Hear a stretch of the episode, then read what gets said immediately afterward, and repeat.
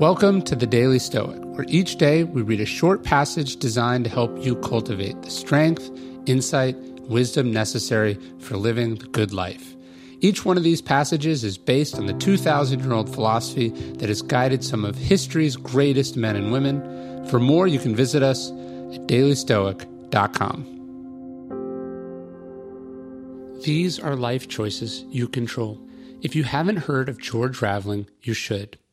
This is a guy that Michael Jordan addresses as coach, even though Raveling never coached the Bulls or the Tar Heels. He's also been retired from coaching for more than two decades.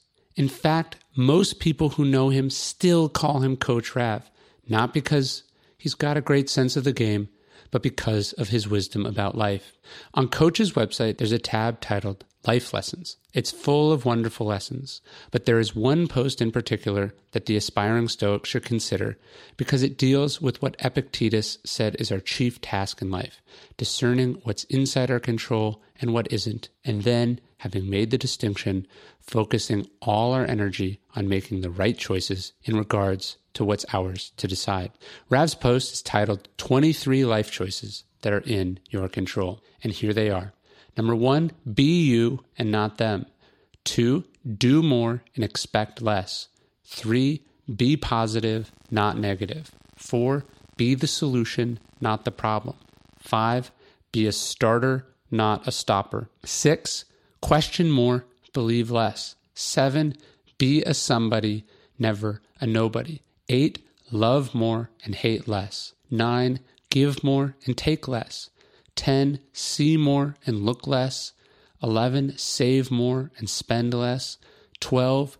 Listen more and talk less. 13. Walk more and sit less. 14. Read more and watch less. 15. Build more and destroy less. 16. Praise more, criticize less. 17. Clean more, dirty less. 18. Live more, do not just exist. 19, be the answer, not the question. 20, be a lover and not a hater. 21, be a painkiller and not a pain giver. 22, think more, react less. 23, be more uncommon, less uncommon. And now that we have been given 23 choices that are up to us, we should start making them.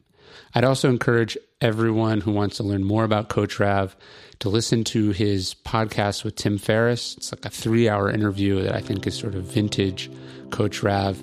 He's a wonderful guy. He's a mentor to me, a hero of mine, fascinating guy. Hope you check it out. And again, today's message is to focus on what you control. And there is so much that is up to you, so many choices that you can make. And I think Rav's list of 23 is a great place to start. If you're liking this podcast, we would love for you to subscribe. Please leave us a review on iTunes or any of your favorite podcast listening apps.